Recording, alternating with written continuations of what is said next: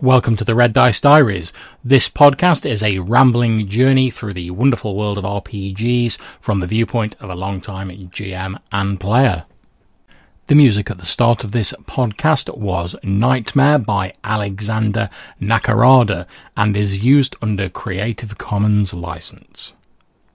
Okay, so this episode I'm joined by Johannes Paavola. And we're going to talk a little bit about the V20 Sabbat game that he's been running that I'm fortunate enough to be playing in as part of a, a misbegotten pack of reprobates called Collateral Damage.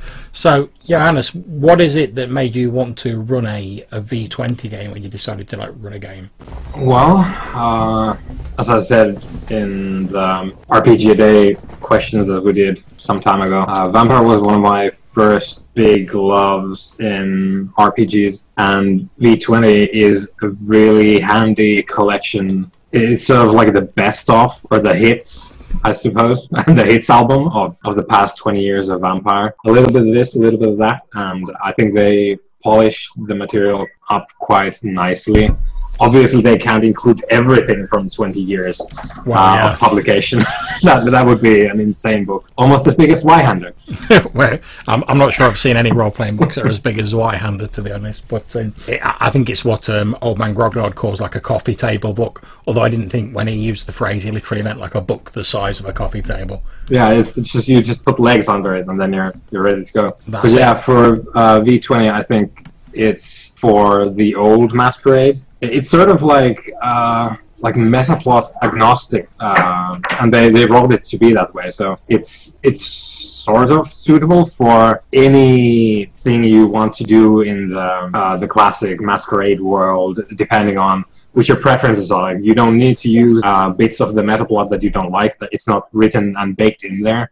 So I, I, I like it in, in that it's sort of uh, flexible. Uh, you it's it's not it, it doesn't assume uh, a lot. It just presents a shit ton of information which is what i'm looking for because I, I can make my own decisions on like what i want to include and what not.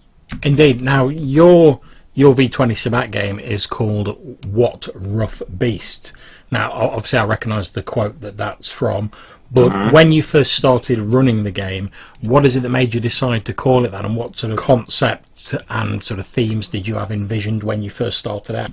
Well, I do enjoy the poem, though, like often quoted it is, but I, I, quite like it. And uh, well, I, I guess well, it started as an idea of well we're gonna play the sabbat but we're gonna start sort of like street level. So we're, we're not gonna be the like high mystics of the sect or whatever. Like we're not gonna be the uh, the secret assassins and soldiers of the black hand. We're just gonna be basically nobodies uh, on the street. And uh, I, I thought that that was something that could tie into um, us basically discovering just what we might turn into as we play. Because uh, we started sort of uh, almost like right off the bat when you get embraced, and the Sabbat propaganda hasn't really done the magic yet. So you're, you're kind of like a person still. And I, I figured that that might be uh, something that we discover in play. Like, how, how actually monstrous are we going to be? And we, we've been doing a lot of that. Uh, like, was for some characters, it's gonna it's been uh, faster uh, the development uh, into inhumanity than others, but I thought that was uh, something I wanted to do, and I sort of baked it into the title. And then I had some other um, like plot-related ideas that I figured uh, could be sort of like thematic in, in that uh, they also tie into the title of What Rough Beast, and like the because we're nearing the end now. Uh, I, I, sort of I find myself smiling at the fact that I don't actually know like which is going to be the beast when we reach the end. Like which is it going to be the humans that we know are in in our games and doing whatever they do? Is it going to be the pack or some of the members there, or is it going to be some of the other uh, Sabbat members or other vampires in that the city? And there's there's a couple of candidates in my mind for the actual Beast, capital B. Yeah, I mean, one of the things I, have very much enjoyed about the game, as you've said, we've had both. Sort of, we, we've come across like your stereotypically more monstrous vampires who are further down the path of inhumanity, but also we've got we've got sort of like a there's like an, a sort of small army of like hunters, for want of a better term, out there mm-hmm. who are sort of doing fairly like monstrous things given on their given like the equipment they've got. We've also got sort of like um, the gang members and like um, Big T, who's like one of the local sort of like gang leaders slash like pimps. And yeah. it, it, one of the things that I quite like about the game is it's not only the because I've played in a lot of games where like the theme's supposed to be like monstrousness, but it tends to only be like the vampires who like reflect that. Whereas one of the things I'm enjoying about um, the What Rough Beast game is that theme seems to be reflected in a lot of the other NPCs, whether they're Cainites or not. And was was that like a conscious decision you made at the start? Oh yeah, definitely. It, maybe not in in so many words, but I like to um, in in vampires specifically, and to a lesser degree in World of Darkness. Uh, but the most I play is, is Vampire. So in, in Vampire, I really like to play with the idea that it's just easier for everyone to be just the worst kind of person you, you can be, and it gets rewarded. Uh, especially in in Vampire, if you're the the um, uh, kindred or Cainite, you get rewarded for being awful, like just the worst. And I like to play with that idea with like everyone in the setting. Uh, of course, you have the ghouls. Uh, I know that we haven't done a lot of lot of that with um, uh, this game specifically because it's it's the Sabbat and they are fairly like laissez-faire with their ghouls. Maybe don't really care that much, so we haven't like interacted in, in like deep um, deep ways with the ghouls that we have in the game. But uh, ghouls are one of my favorites for like reflecting the worst parts of the world because they're sort of still in the mundane world where they uh, sort of represent the failures as far as they can be called so uh, sort of like the the awful qualities of being a person and then you also like get the the vampiric influence on top of that and you get the worst of both worlds so to speak so uh, in, in that way i really enjoy ghoul yeah i mean well. the, i suppose the only the only real ghoul we've got is our our pack obviously has Trip, who runs uh, runs like a small pawn shop, which was our original communal haven. Although we've moved at least once and probably soon be moving again. yeah. after the events of last session, so so we, we move around a fair bit. So we've only really got sort of like Trip in terms of like a ghoul. But I, I do agree with what you say. I mean the the interesting thing about the ghouls is they've sort of got I suppose like a foot in both worlds. And like you say, that they are basically human, but they've got like a couple of the sort of like the vampiric sort of edges, if you want to call them that, to them. Mm-hmm. Yeah, and I especially in in past games I've run, I really enjoy playing with the idea of really old ghouls because then you get the, the the creature who is still basically a human, but they've lived as long as vampires and they've been exposed to all the all the darkness that comes with that and it's been happening to them for hundreds of years potentially. And uh, one of some of my favorite uh, ghouls have been humans who have been exposed to, uh, let's say, some of the more uh, like dubious clans, such as the Giovanni. So uh, one of my absolute favorites is uh, a Giovanni ghoul who I've sort of hinted that he, he's probably at least 400 years old and still a human because he, they he's basically an outsider to the the family, so they don't really care. But he's really useful, so they kept him around for 400 years or so, and he has long since switched um, to a path of enlightenment. And I quite enjoy like bringing over the like how messed up you get when you are exposed to these mass murderers uh, for such a long time. Yeah, and I mean, I, I, think as well. Obviously, you've got the like the revenants for the Tzimisce clan, and I think if I remember correctly, the the Giovanni had some sort of ghoul families, although I don't, I don't know if they were sort of revenants in terms of the rules, where it's sort of although they are technically human, as you say, they've been more sort of brought into this vampiric world from an early age so they're more mm-hmm. used to it but conversely you see like a lessening of their like human side because they're they've sort of more firmly like planted themselves in that vampiric world. Yeah.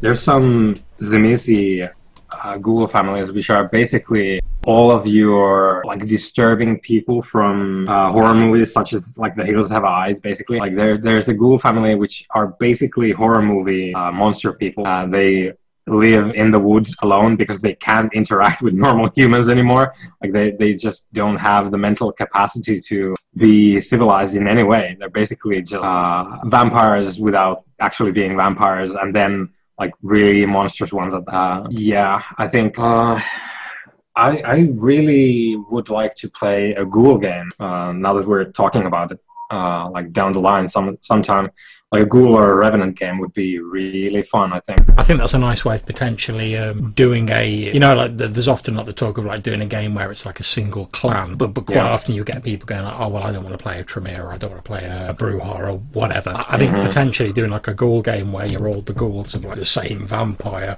or a revenant game where you're all you've all been sort of raised in the traditions of the same clan.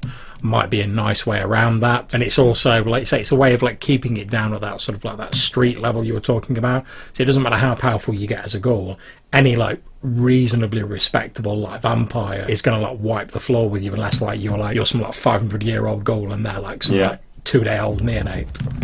Yeah. There's um, well, I ran the. This isn't uh, in almost any way related to the V20 game I'm running now, but I ran my um, face-to-face group through the Giovanni Chronicles uh, some time ago, mm-hmm. and well, there's a lot of problems with that chronicle. Let me tell you, if you if you didn't go through that back in the day.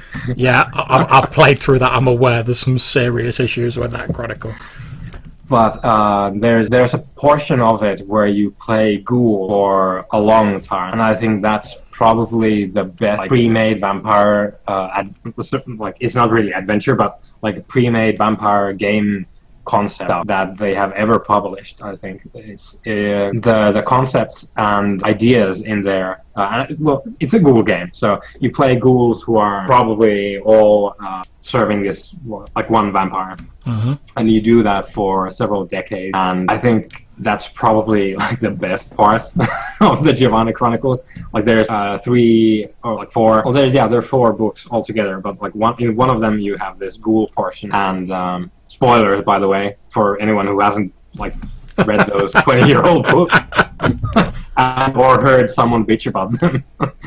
um, uh, yeah, the the rest uh, is kind of you, you need to do a lot of heavy lifting, but the ghoul portion almost like runs by itself, and I think uh, it, it's uh, like this is a hot tip for the listeners.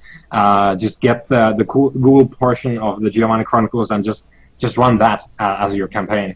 Like don't don't worry about the rest. I mean, one of the things that I sort of I liked the idea of in like well the Giovanni Chronicles and the Transylvanian Chronicles it, that I didn't really feel worked is the the idea you know you're playing different periods of history and you're playing your sort of vampires through history, which I think if you're playing a vampire game, it's almost a shame not to do that in a way because obviously one of the big things about vampires is they're they're functionally immortal. So, but in the same way as like it's the whole idea of like D and D and games like that is to is to play this campaign where you go from like zero to hero.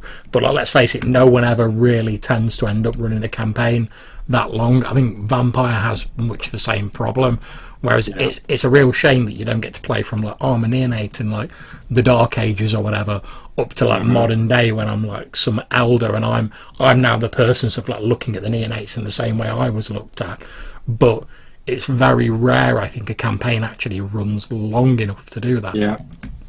I think there's definitely, well, as you said, the Giovanni Chronicles and the Transylvania Chronicles as well. They both try to do exactly that, and I think um, well, the Giovanni Chronicles succeed. I think better in that sort of thing, but I think that's only because the Transylvania Chronicles are just oh boy, I don't like I.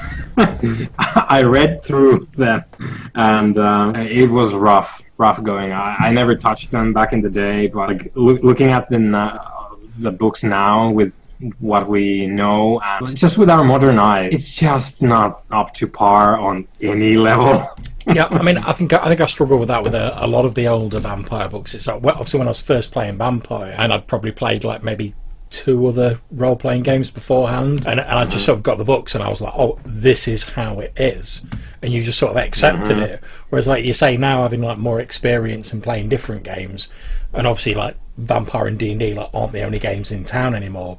When you sort mm-hmm. of look back on these games now, it's like I, I looked at I, I looked at Transylvania Chronicles, and it was like either two different people like wrote the first bit and the Yeah. second bit, or like the guy who was writing the first bit like took like a whole like bag of magic mushrooms like just before he wrote the second bit, and then it's just like, oh yeah, uh, a- aliens in the sewers and.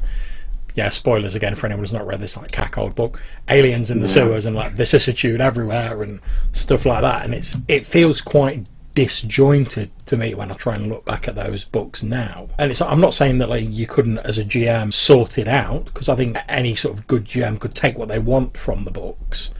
But certainly compared to some of the campaign books you can get now for sort of more modern games to to to, to coin a phrase, I, I think they do look a little bit sort of like clumsy and disjointed now. These sort of older books. Yeah.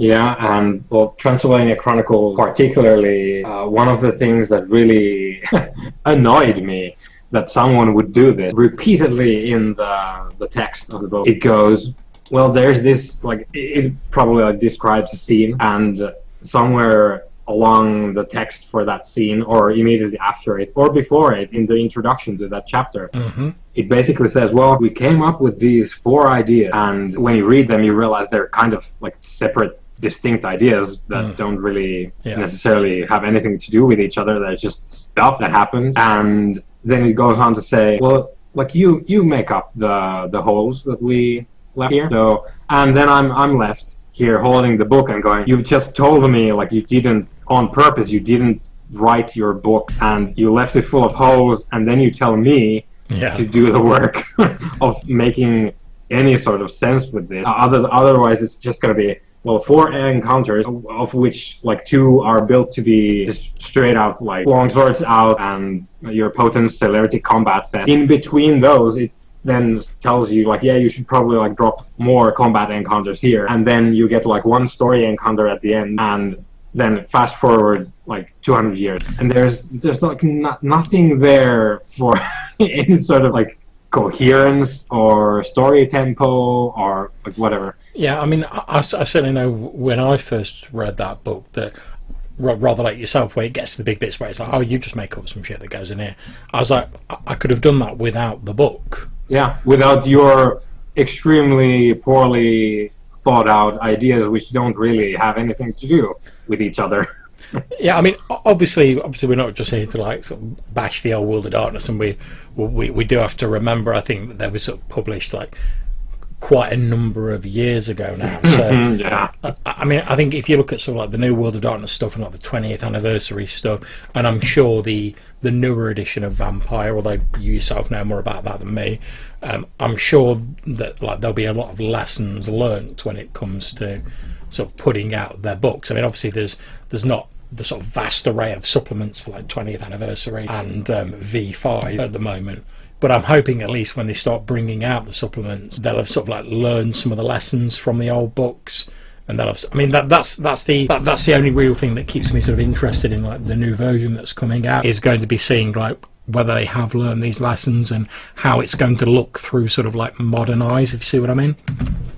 Yeah, and definitely like when you look through these, particularly the like the campaign books, the the adventure stuff for uh, Old Vampire, you need to keep in mind that it was a very very different time, and that's Mhm. also why the text looks like how it does. Yeah. uh, how it constantly talks about advanced quote unquote role playing and how you need to be uh, mature and uh, all these things that really like speak to me of, of almost uh, like this branch of the industry being like taking its baby steps like you you, you haven't figured out how to even talk to your audience yet like you, you're talking to at least that's how it like looks like to me and that, that these writers write their stuff thinking someone who doesn't understand what I'm writing is going to read this and I need to give them guidance so that Yeah. they don't get it wrong. And that's how it reads to me a lot of the times with these older books. And like uh, to me, uh, it, it, it just looks silly. But of course, that that was a different time then. And if I would would have like written these as they came out of the press, uh, I would have been a different person looking at them with different information that I now have. But just looking looking back, it was a very different time and a very different game, I presume. Yeah, I mean that, that's. I mean, we have to remember that obviously nowadays, uh, mature in inverted commas or sort of like darker games. They're, they're fairly sort of ten a penny.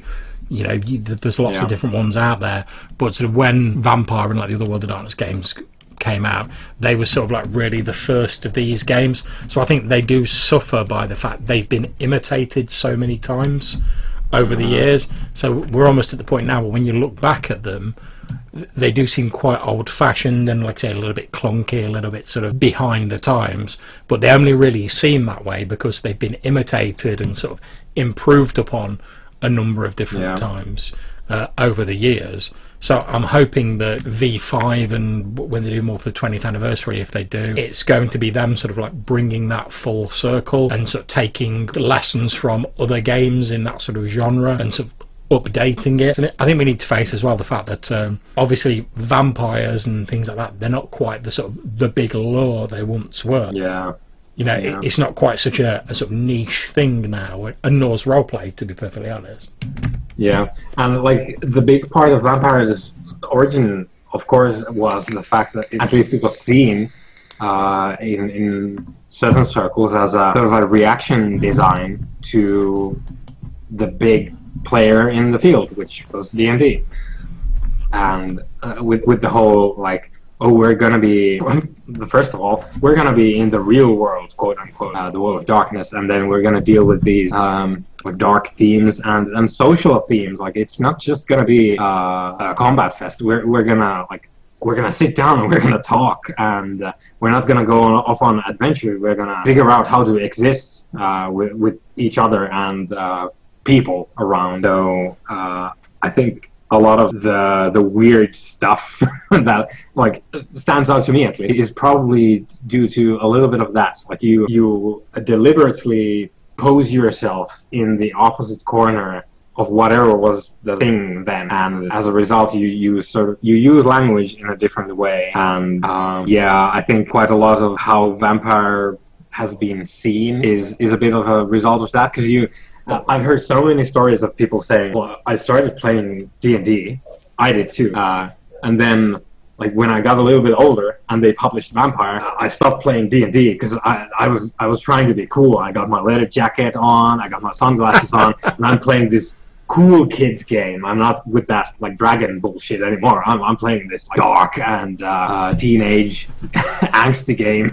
simulator Yeah, I mean, I think um, I think ironically, one of the things that made uh, well, a few of the things that made vampires stand out at the time have sort of led to it suffering in the long run. Because as you say, at the time it was like, oh, cool, it's in like the modern world as it was then, not in a sort of generic fantasy land. It's dealing with like current themes. But obviously, whereas as times moved on, the, the fact that sort of D and D was sort of like generic fantasy has stood it in fairly good stead because it's still generic fantasy even in the modern day. Whereas obviously Vampire that was set in the modern world of the time with those issues, the the real world has moved on. So when, I think when you look back at some of those older books now, the themes maybe don't have as much resonance because like mm-hmm. th- like I say it was a very different world back then which is like again to, to keep sort of harping on about the same thing is something I hope I'm looking forward to sort of seeing in V5 how they folded the the current modern world into the game Yeah, they. Uh, I do have the uh, PDF for V5, and they, they definitely like bring it up to speed. Uh, they've scrubbed a lot of the the 90s off of the game, and they've done a lot of other stuff as well. But we'll do like a separate like V5 review or whatever like down the line.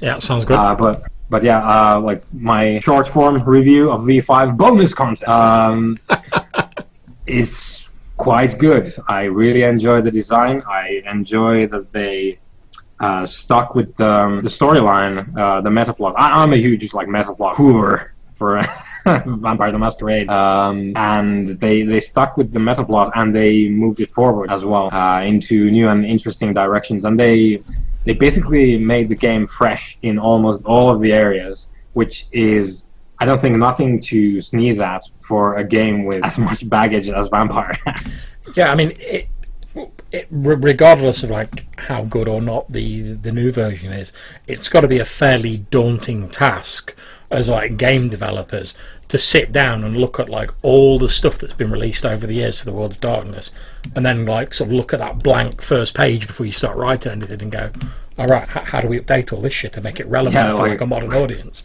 Like, where do where do we start even? I, I mean, even just talking about it now, I, I honestly think if I'd have been faced with the same sort of situation, I'd have had no clue how to actually like start the ball rolling on that. So I mean, r- regardless of how good or not of a job they've done, I mean, fair, fair play to the designers for just like getting it out first of all. yeah, they, they they did the thing. That's it. And I mean, if you obviously, it's not a, an easy thing to publish anything.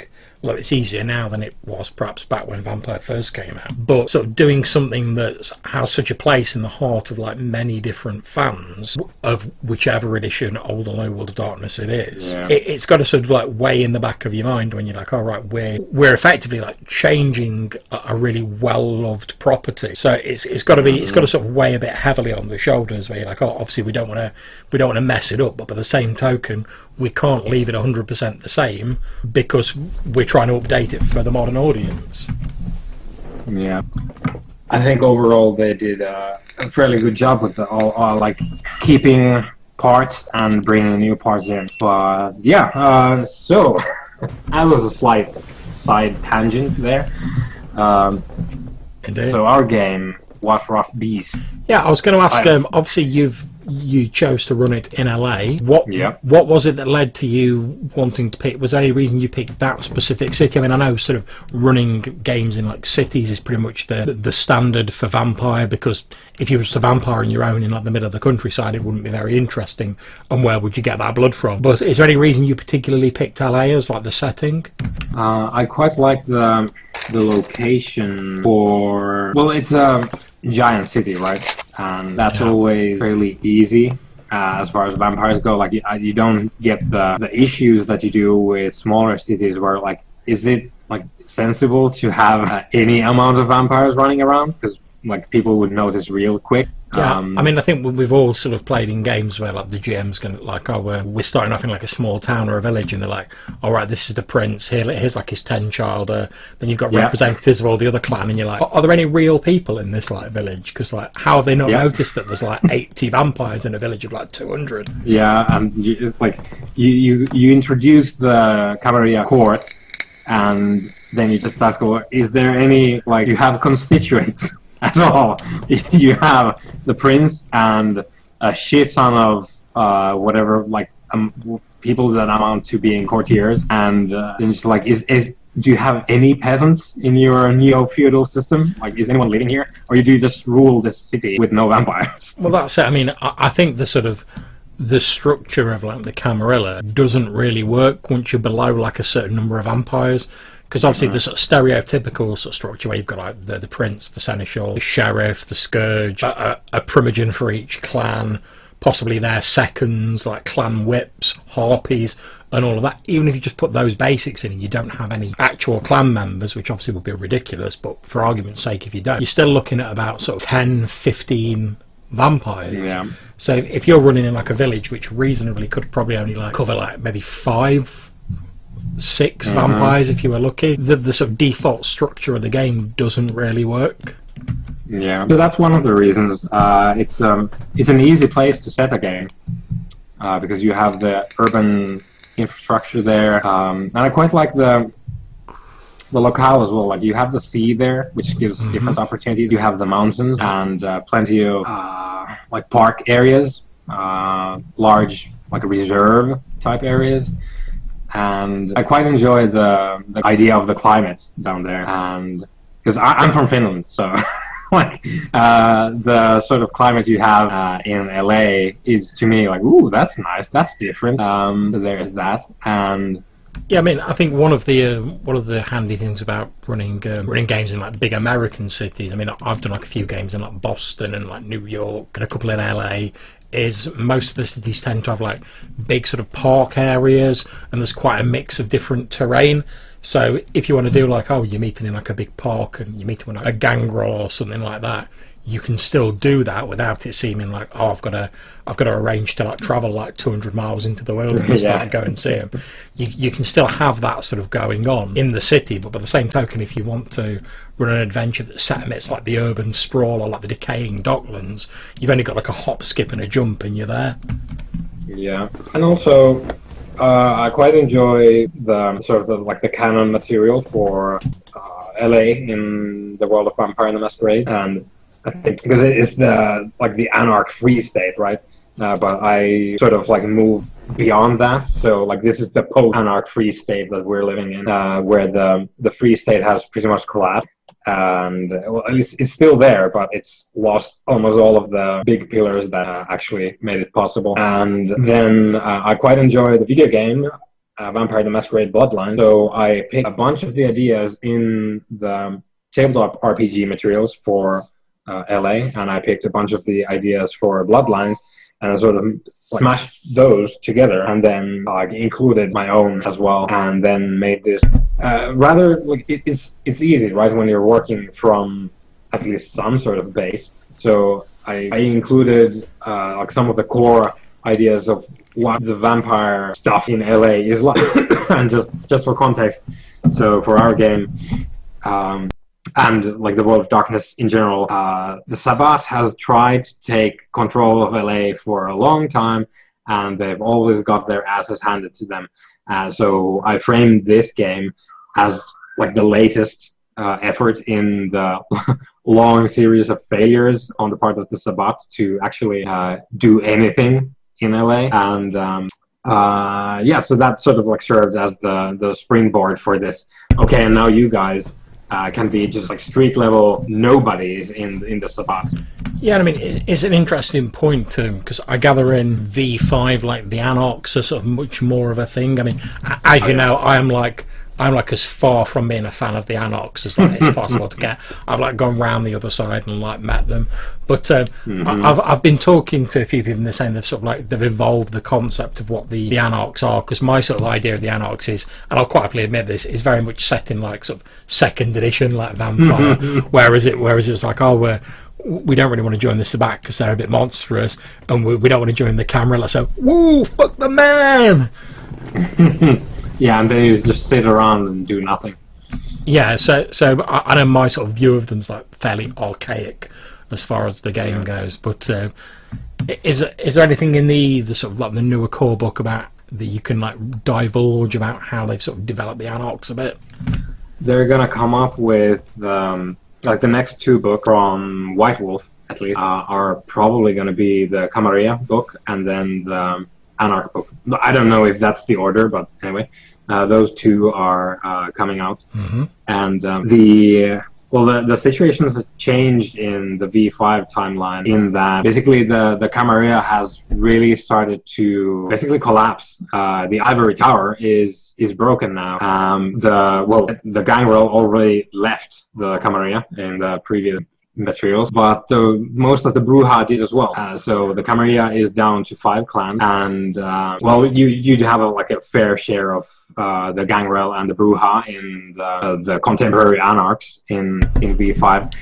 I mean, uh, let's yeah. face it, the, the Brujah and the Gangrel were always sort of like almost tailor made for like the Anarchs, yeah. really. Yeah, and uh, the thing that like propels a lot of this forward, uh, given that this is the situation, is that uh, well, the Camarilla basically sort of accidentally let regular people know that vampires exist. So now there is uh, a collection of various intelligence agencies and assorted like interested parties who uh, know that something exists that looks like people, but they're not people. And uh, this new so-called it's, it's called that by the vampires. Um, it, this is the second Inquisition in in the masquerade world. Okay. Um, it's not organized like these uh, entities aren't really like talking to each other but there's like the russian secret service knows that something is really fucked up and so does the um, uh, American uh, like Central Intelligence Agency, mm-hmm. and they they've done some stuff, let's say, that really uh, shook up the the world uh, for vampires at least. because now they have they know that vampires don't show up on let's say like infrared red so you just like infrared is very easily available so you just get yourself some gear and you start scanning people and eventually you spot what they call blank bodies and then you go huh that's interesting that's say anyone at room, room temperature yeah and um, they so i think it it probably started like earlier than that, but at least in uh, like 2008, in in the timeline of the new book, uh, a lot of the stuff is getting shaken up pretty well, and most of it is the Camarilla. So so they sort of they accidentally. Uh, due to like it was inevitable, right? Because you can't mess with people uh, that long and that uh, much uh, as as the people do in the Camarilla, especially because they like to interact with people, right? So you can't mess with them without them eventually figuring you out. And people figured uh, a lot of the elders out, and also, surprise, uh, humans can do a lot of computer stuff. So when you do have the SchreckNet uh, of the Nosferatu, with the fucking data banks of every vampire location and their havens and whatever. Yeah. Uh, someone got into SchreckNet and they took the information uh, and basically uh, like a huge list of Camarilla like big players just got knocked out. Uh, firebombed havens, uh, people like SWAT teams coming in during the day and just killing elders like it's nothing. And um, so like a lot of the Camarilla structures starts like, breaking down because the elders are the structure and they die. So there's that.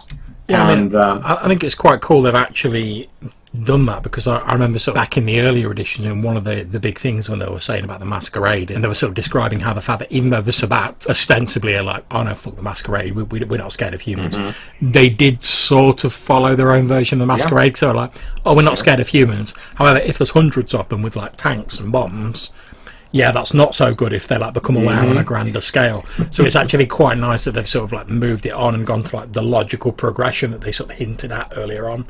Yeah. So so that happened, and uh, like different clans, obviously, like like I said, the Brujah left, and different clans have suffered in different ways. Of course, a lot of the Ventrue elders just fucking died. So uh, there's there's a lot of new princes. Like they, they they come out with the fact that okay, a lot of people died, so it's basically the Ancilla, the Ancilla, however you want to pronounce pronounce that. Um, they are now the new elders. Like these people who are like maybe 100, 150 years old like Mac. And um, uh, well, the Tremere got fucked up, so the Inquisition went like, wait a minute, uh, we think like the the like ground zero for all this vampire bullshit is in Vienna, where the the like big chantry of the Tremere is, and they got drones and they.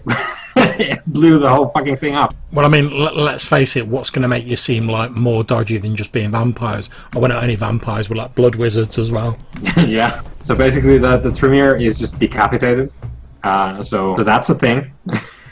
I mean, I think it's interesting to, to sort of like bring you back to your What Rough Beast game. We've been talking about this this new Inquisition. Obviously, uh-huh. in your What Rough Beast game, you have this sort of paramilitary organisation that, that we've sort of recently blew up bits of and got involved with firefights with yeah. and all manner of like tomfoolery. Now, obviously, I'm obviously since we're still playing the game, I'm not expecting you to give away any like secret plot information. But why did you want to sort of use like this sort of hunter organisation, for want of a better term, in your game? What was it about them that sort of like spoke to you in terms of the game? Uh, I quite like the idea of uh, I'm I'm sort of modeling what we're doing in our game after the Society of Leopold stuff yeah. that they have in in Vampire. I'm, I'm sort of riffing on that because I find the idea really uh, almost like tragic that there's there's this one branch uh, that's also excommunicated. It's not anymore in V5 like the the Vatican went, oh, maybe you guys were right all along. Actually, yeah, coming in with your vampire knowledge. yeah. So like this is before that, obviously, but uh, so I, I find it quite tragic that there's this group of like excommunicated faithful people who are really fucking obsessed with these monsters that only apparently they can see in the world, and uh, they're just extremely committed to this thing that no one believes is true, and uh, they get involved obviously with the vampires that they're tracking. And uh, and then they get their just desserts i think. Uh, but also like there's the there's the fact that they're they're actually right like they, they know that vampires exist so they get some of the shit right, which uh, I, I find uh, interesting to play with. Uh, I was quite lucky for you originally to pick for your character the the weakness of silver because I was already like planning on yeah because I'm gonna use these guys and they they get a lot of shit wrong so they they think that silver is good for vampires and then you're like yeah I'm gonna I'm weak to silver And I'm like well yeah, prove them right. I know when we when we sort of like broke into like a couple of their safe houses, you were describing how there's lots of like garlic everywhere and like crosses and stuff mm. like that. You know, the sort of stereotypical like hammer horror sort of like deterrents. Mm-hmm which is pretty cool. Yeah. So I sort of I, I wanted to put them in because I I quite enjoy the Society of Leopold as a concept. Uh, I don't so much enjoy the like the super powered like hunter shtick that they did. So I, am not big into Hunter the uh, Reckoning, was it? Yeah, um, Hunter the Reckoning. I mean, I, I, personally I quite like that, but it, it was a good game when it mm-hmm. existed mm-hmm. within its own little bubble, sort of mm-hmm. around, around the whole like time of Judgment, Gehenna, whatever you want to call it. But it didn't really work outside of that little bubble. Mm-hmm. Yeah, so like not not too much into into that flavor, but uh, I quite enjoy the well, it's it's sort of the uh, like the proto version of the what's called the Second Inquisition in in V5 yeah. is what I'm playing at right now in in our game. Like these guys are serious. They have access. They have high level contact. They know enough to be dangerous, but they get a lot of shit wrong. But they have the conviction to do something about it, which is uh, a lot in in a world which doesn't give a fuck about you if if you are a person. And um, I thought it was uh, go- probably going to be a little bit different to do the whole like hunter stuff with Sabbat instead of the Camarilla, which is at least in like my uh, mind the more common version. So like you're you're the Camarilla. There's been a masquerade breach. Oh, you need to go fix that. And probably there's a hunter somewhere in the mix. And I, I thought maybe try and see what happens if we do this uh, with the Sabbat. Uh, obviously, like I just I had the uh, the hunters uh, stake your place out, and uh, mm-hmm. you, you guys got like right from under the the eye of Sauron, so to speak, because you switched havens just as I was like, well, yeah, they're gonna like they figured out you were there because you had some firefights in the in the vicinity and whatever. Yeah, we weren't exactly discreet.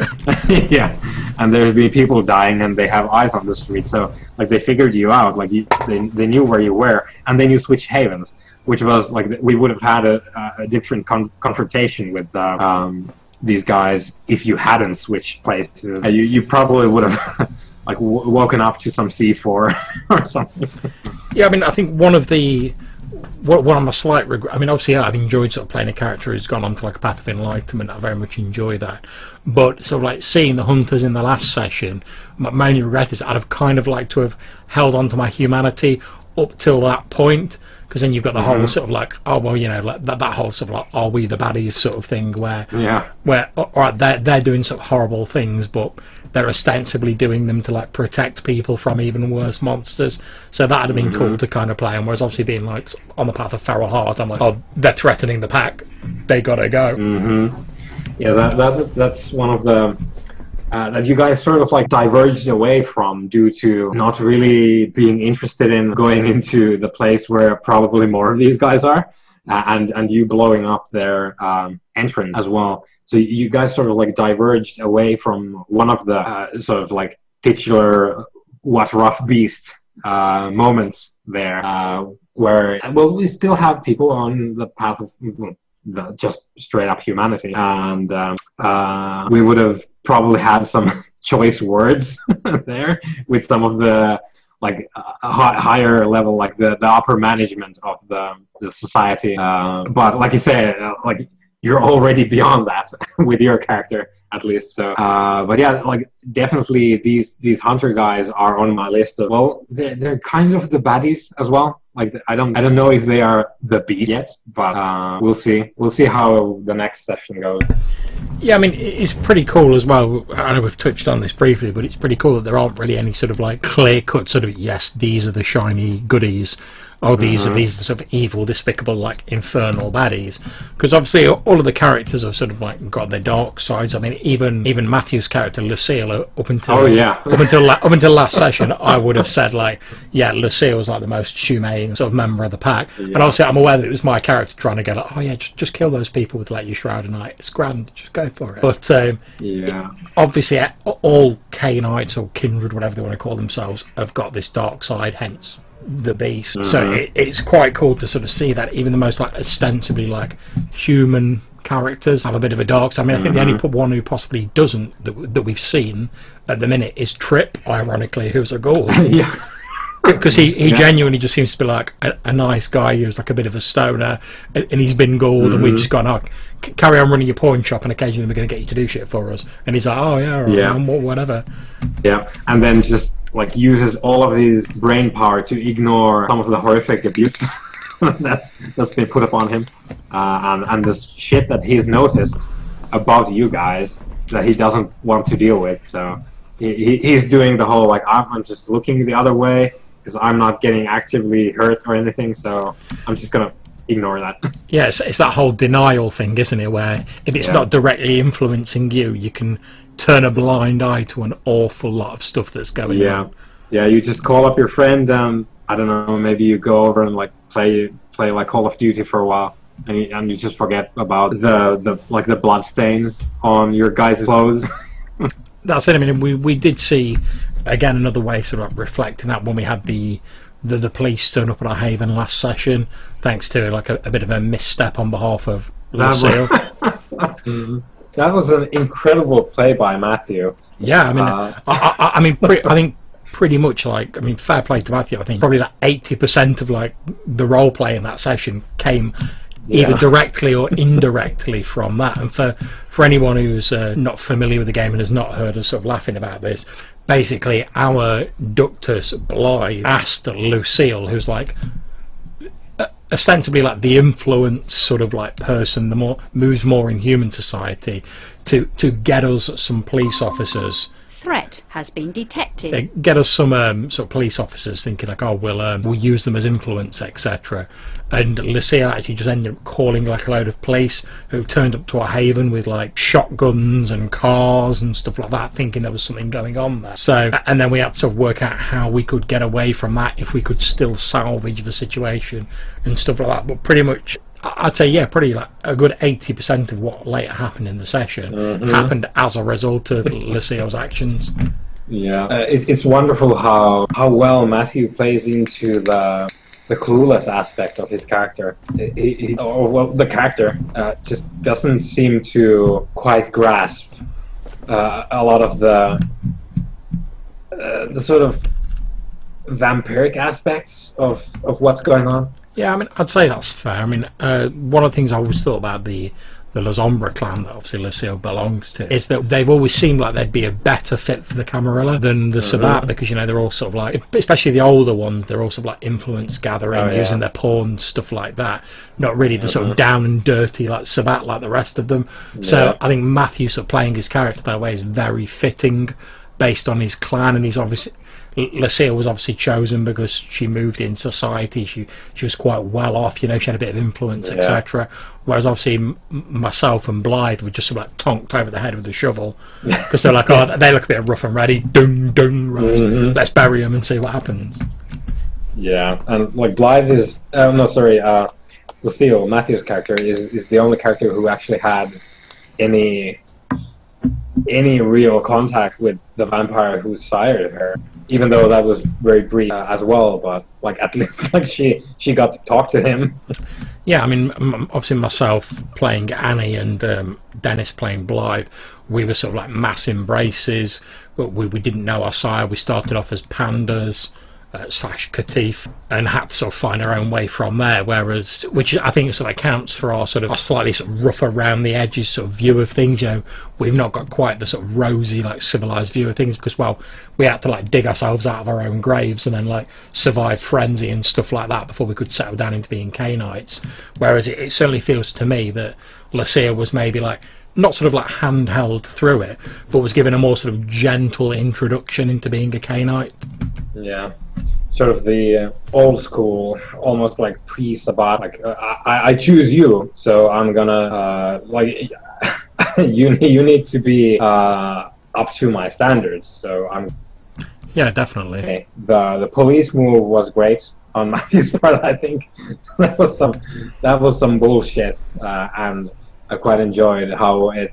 Well, basically, Matthew turned the like with one phone call, Matthew turned the entire city of Los Angeles on its ear because the police ended up, thanks to you, uh, and uh, of course Blythe for like getting these police to back down without actually starting a firefight at your house. Uh, but you led them to these uh, hunters and uh, and caused what amounts to a, a massive firefight inside LA, which given that this is our timeline is in 2003 america is really sensitive to that sort of thing around this time mm-hmm. and um, in, especially in, in populous areas like la so you have your like like by the end it must be like almost 100 people with guns on the street once the police get their reinforcements in. So basically with one phone call the the end result is like martial law in LA, and uh, probably the National Guard are getting called in, and uh, basically armed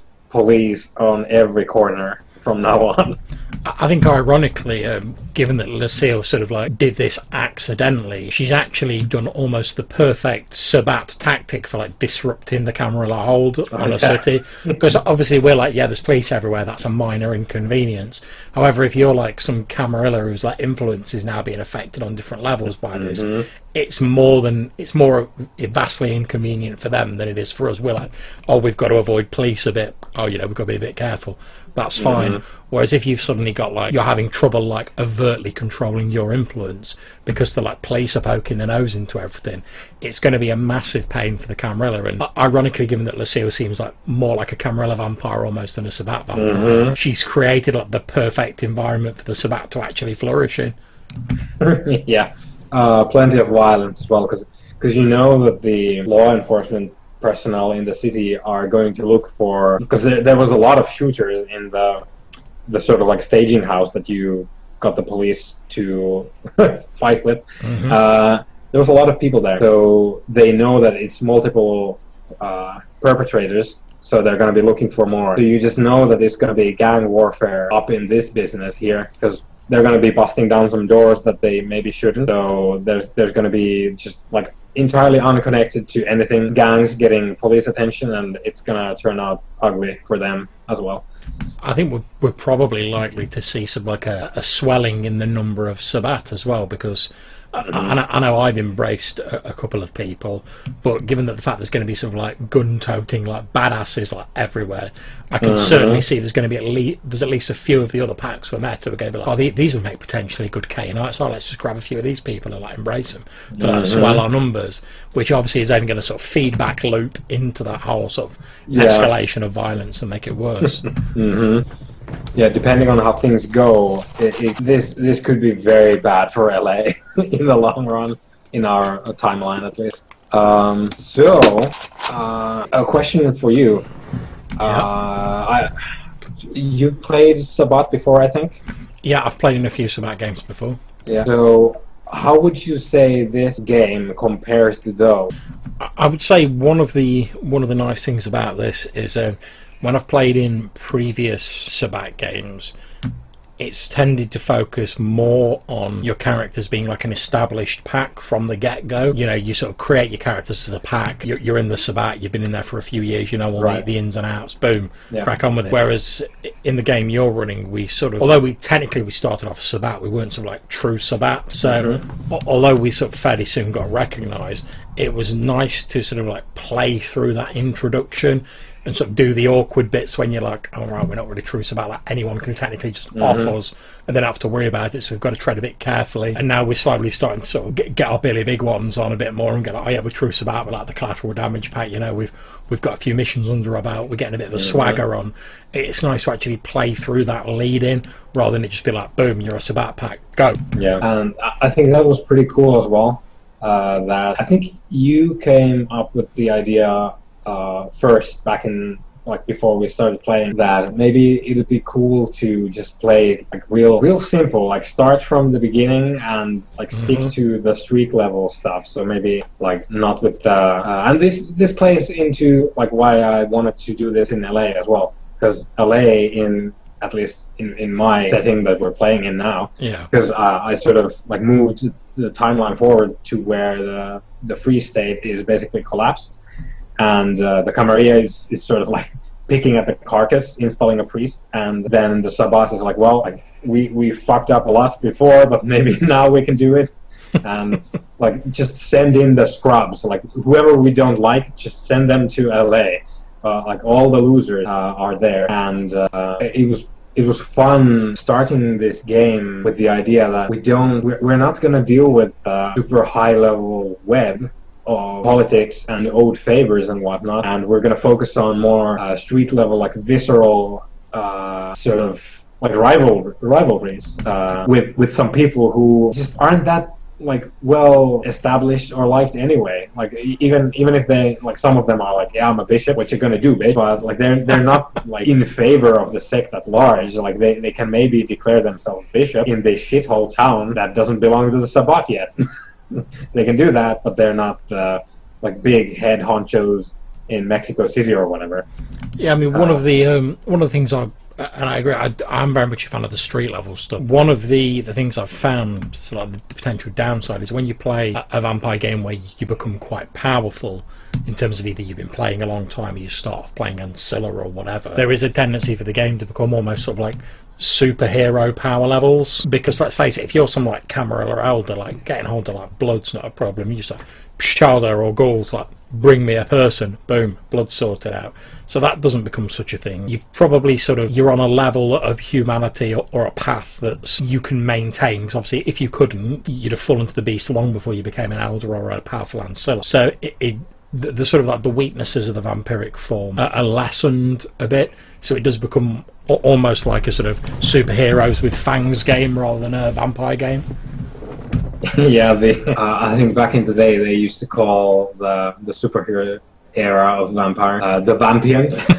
so, yeah, uh, that, that's one of the things that um, I I sort of miss with vampire in, in general. Like I, I never that was never the vampire that I planned. It, it's been somewhat of a revelation to find out that that was the experience that some other people had. Like that there was this time when you basically just played superheroes with fangs that sometimes needed to top off the, the blood gas tank, and then you just go on.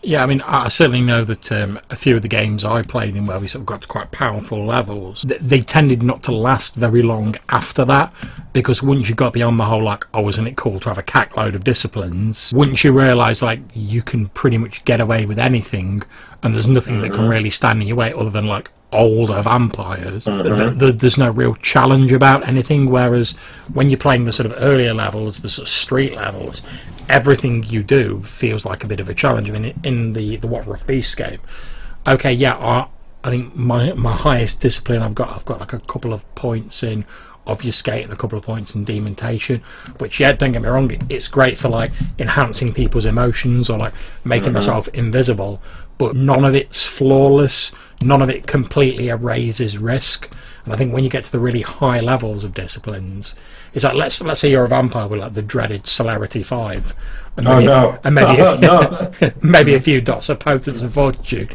If some like human comes at you with a gun, you're just going to laugh at that gun, take it off, and then like twist the human up like a pretzel without even breaking a sweat. Yeah. So, so there's no real like risk involved once you get beyond a certain level, unless like an even more powerful vampire comes in, and you just end up with this like, escalating power scale. Yeah, which is uh, a, game I wouldn't mind playing, right? Uh, I wouldn't mind playing a game where, uh, well, you could set this in the Dark Ages as well, but uh, I, I started immediately thinking about the, uh, the sort of like multi-century game that we were talking about before. You could start in the Dark Ages, you play as a ghoul of a while, then you yeah. get embraced. You play some stuff uh, like leading up to like let's say present day, and like present day, you're a 600 year old vampire and like you you can smoke uh, every neonate in the city if you wanted to. Uh, and I I would quite like actually to play a game where that's like the average player character. Like all of you are like really stompy elders, and then like your focus is entirely on those who are immediately above you uh, in the chain. So in the Camarilla, you'd be really worried about like, whoever has authority. I think so. You you'd be looking out for justicars and princes and whatnot. Yeah and then the actual like secret elders of, of the clan uh, that you're in, and also the elders of other clans in the Camarilla. And then it becomes a game of this like paranoia because you you are really strong. You can destroy lesser vampires, but you know that someone is more powerful than you, and you don't know what they want. You don't know where their influence is. You don't know how to like stay out of their shadow uh, so that you can stay safe necessarily, and and you still want more. Uh, you, you're not powerful. You're not the most powerful vampire. So who the fuck is above you? And then you start to like. This is the whole like meta plot thing they had, right? Uh, the the yeah. children start going like, oh wait, wait a minute, like the, the elders. I, I don't like the idea of the elders. That sounds really scary. So maybe let's band up and kill them. Uh, that, that might be a cool uh, game to play at some point. But yeah, uh, to like your point, absolutely. If that's not the game premise and you're just playing your regular like, yeah, oh, there's a masquerade preach, like go like go deal with that, and you're uh, you're an elder with like I don't know, like five Presence, and you just decide that the city doesn't care, and that happens. you just sit in your home and you go, yeah, uh, I'm I'm just I have six uh, in, in presence or whatever. So the entire city feels what I decide it feels, and it feels like it doesn't care. One of the, the most interesting concepts I saw for a vampire game, which uh, a friend of mine sort of first suggested, but, but I've not got around to running that I quite fancy doing in the future, was a bit of a riff on the sort of like the generational sort of chronicle. And the idea was you sort of started off in Dark Ages playing like your neonates. You then went to like your second time period, be it like Victorian age or the Renaissance or whatever, mm-hmm. and you played your your previous character sort of powered up for a few sessions, long enough for them to like choose a childer. You then played that childer, or you played each other's childer till the end of that time period. Then you sort of repeated with those childer, sort of picking their own children in like modern day, etc. Mm-hmm. And you do like a few sessions where, like, so in modern day, you do like a few sessions where you'd like be playing your original character now an elder. Mm-hmm. You do a few sessions where you're playing like your second character, like the ancilla and you do the majority of it playing like the newer sort of like neonate in the modern day. I thought that might be an interesting way to sort of still have like, oh, you still get to play your old character as an elder, but without it just being like every session, like, I'm an elder, I got them disciplines, boy, what are you going to do about it? Yeah. Yeah, that, that'd be cool. And you get into like, you don't even need as as the person running the game. You don't really need much of a plot at that point. Uh, at least if your players are comfortable with uh, like playing each other's children along this great chain yeah. vampires, and then doing the whole vampire thing, which is you, you jockey for power and you look for ways to basically take over the positions of your elders. So I think if you create this chain of vampires, you could just have a game of intrigue just within those lines like people trying to take over each other's stuff and uh, to basically kill each other. I think I was quite lucky that sort of when I was getting into Vampire, I played a lot of like Mind's Eye Theatre, you know, like the sort of live action version of um, Vampire the Masquerade. Because whereas like traditional Vampire the Masquerade, you tend to be in like a coterie or a pack or whatever, and you're sort of working yeah. with a pack. Um, Mind's Eye Theatre is much more like you are a vampire and you're trying to sort of scrabble over the bodies of everyone else to like get to these positions of power. So I think in a way it sort of prepares you better for those games of intrigue almost than like a mm-hmm. traditional tabletop game of Vampire. Yeah, I've been listening to. Uh, well, they do a couple of podcasts. Uh, the they're called like the Utility Muffin Lab. um, they, they do this uh, really great uh, podcast called um, 25 Years of Vampire the Masquerade, uh, like a, a retrospective where they review each Vampire the Masquerade book that's been released, and they talk about that. Uh, so I've been I've been listening to uh, a lot of those episodes. Uh, great stuff. have really you got um, people. Have you got links you'd be able to send me for those? I can put them in the description oh, yeah. of the podcast in case anyone's interested. Oh yeah, cool. Yeah. So Utility Muffin Labs they do the the retrospective podcast, and then like um, like a more general like stuff that's on our mind. Usually it's vampires, well, but uh, other stuff as well and uh, apparently these guys are really uh, uh, like experienced larpers so they they probably have done at least that's the impression i get that they have done at least as much larp as they have done the tabletop vampire. Yeah. so uh, and this is I, I haven't done larp ever in any game.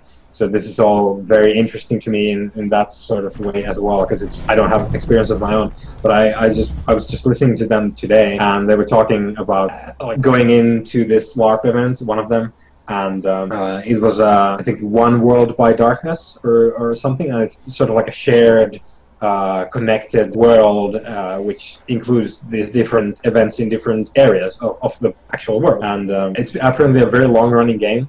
And uh, the the other host of, of the podcast had been there, and he was like, "Well, I, I heard uh, like someone discussing event that had been uh, going on in like 2011 in game, and then uh, the the point of that discussion was like if you if you hear someone talk about stuff that happened in 2011 in game time, you know that they're, they're probably a badass by now. you know? yeah. They're, they're, gonna have some points on their sheets.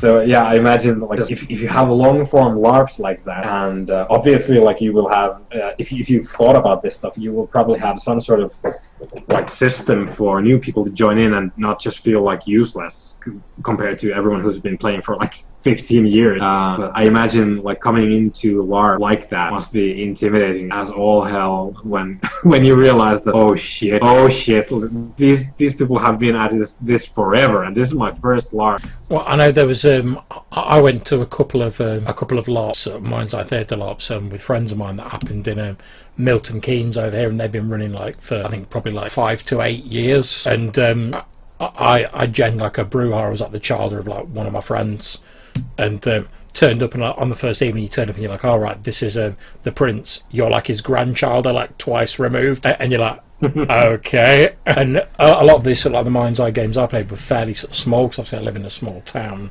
So you're talking mm-hmm. like 10 15 people max then you go to like a game in a big city like Milton Keynes, and they're like, "Oh, we've got we regularly get like 50 people like turning up to like this LARP." And you're just like, "Well, shit!" And like you think half of them have probably been playing it like since the early days. Mm-hmm. And they say it's, it's an entirely different experience. But uh, talking of uh, sort of long running games, I know that when you started What Rough Beast, you were saying that you had a sort of like a finite sort of run yeah. for the game in mind. Um, is there any particular reason you wanted to sort of like keep it a finite game rather than like an open-ended game?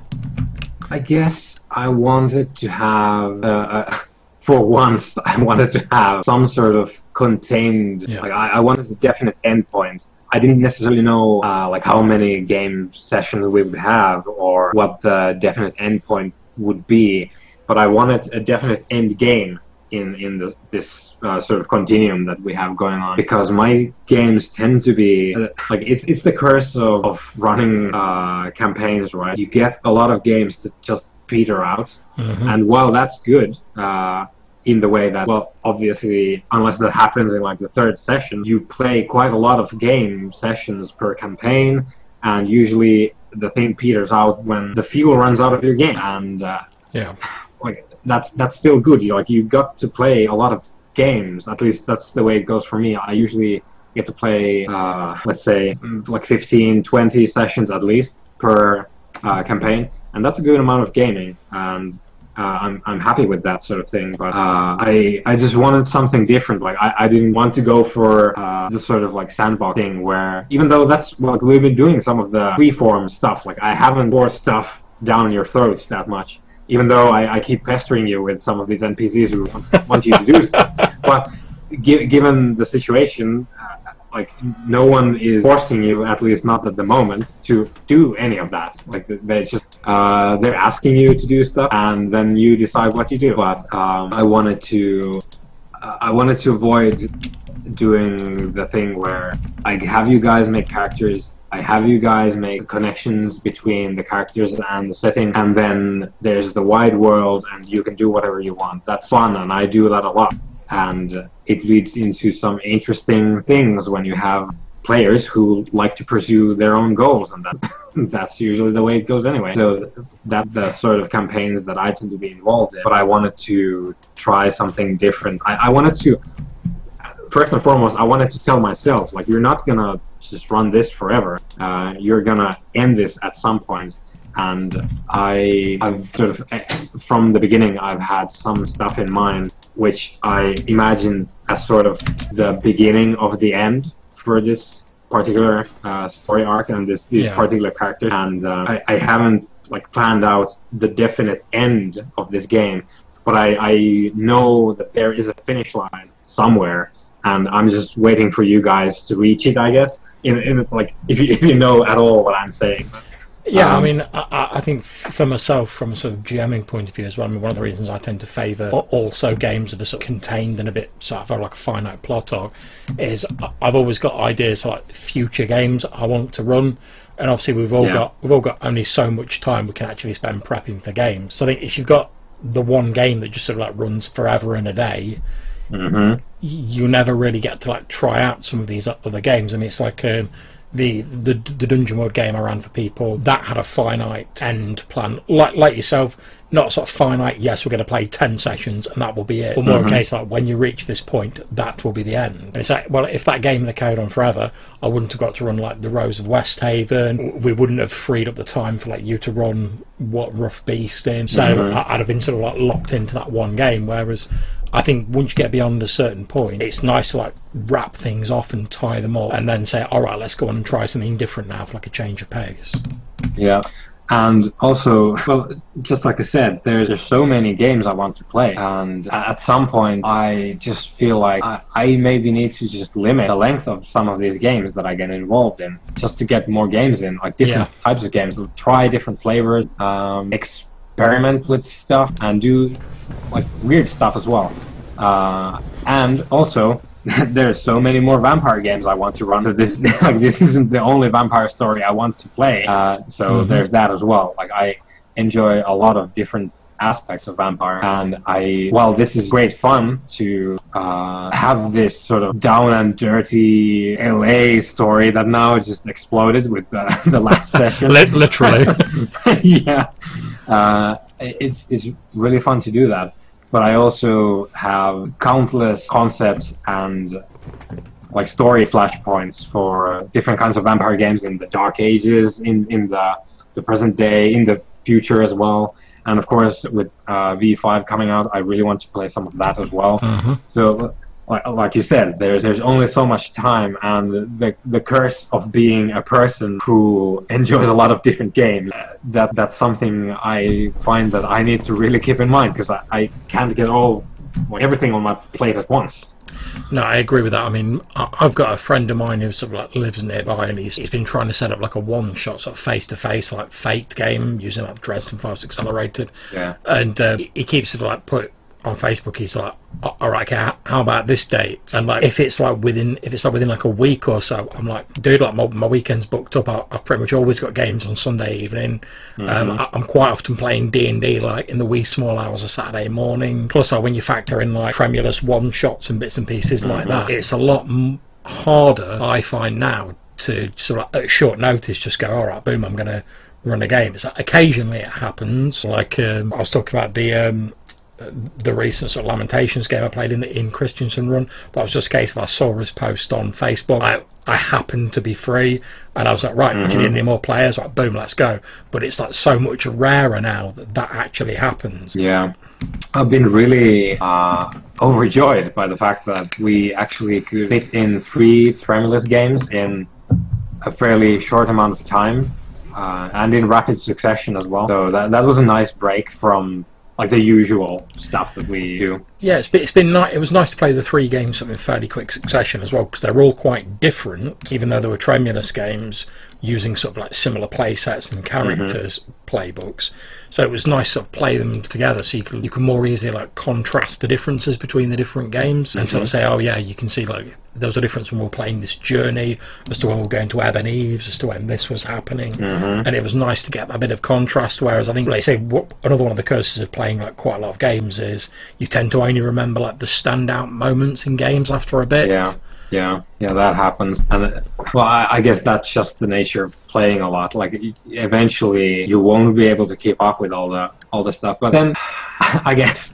I guess you could look at it uh, at it as being somewhat compensated at least by the fact that if you play more games, uh, you're probably going to get more of those high points as well, uh, and different kinds of high points as well.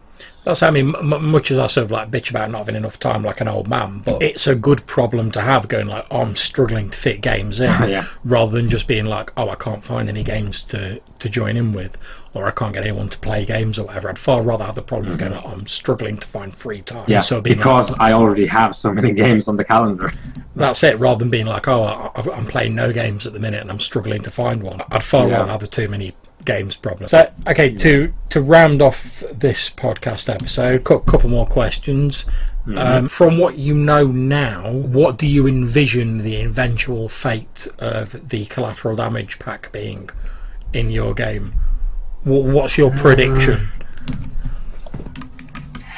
Uh, I think like there, there's actually like despite the Vaulderie, I think fracture is is definitely on the cards there mm-hmm. because there's there's a lot of like internal like structural stress in in the the pack because you're, yeah. you're all kind of pulling a different direction. So I think definitely, I think maybe if one of you dies, it's just probably gonna be the the other two are just gonna like hightail it out. I, I think that that's definitely on the cards and uh, death is definitely on the cards now because you guys kicked the, hornet's nest. So um, yeah, I, I, think maybe like disbanding is is the most likely, and then of course like if you really mess up. Uh, there, there's definitely going. Oh, you're going to like mess with the archbishop shit, uh, probably in the next session. So that that's a bad idea.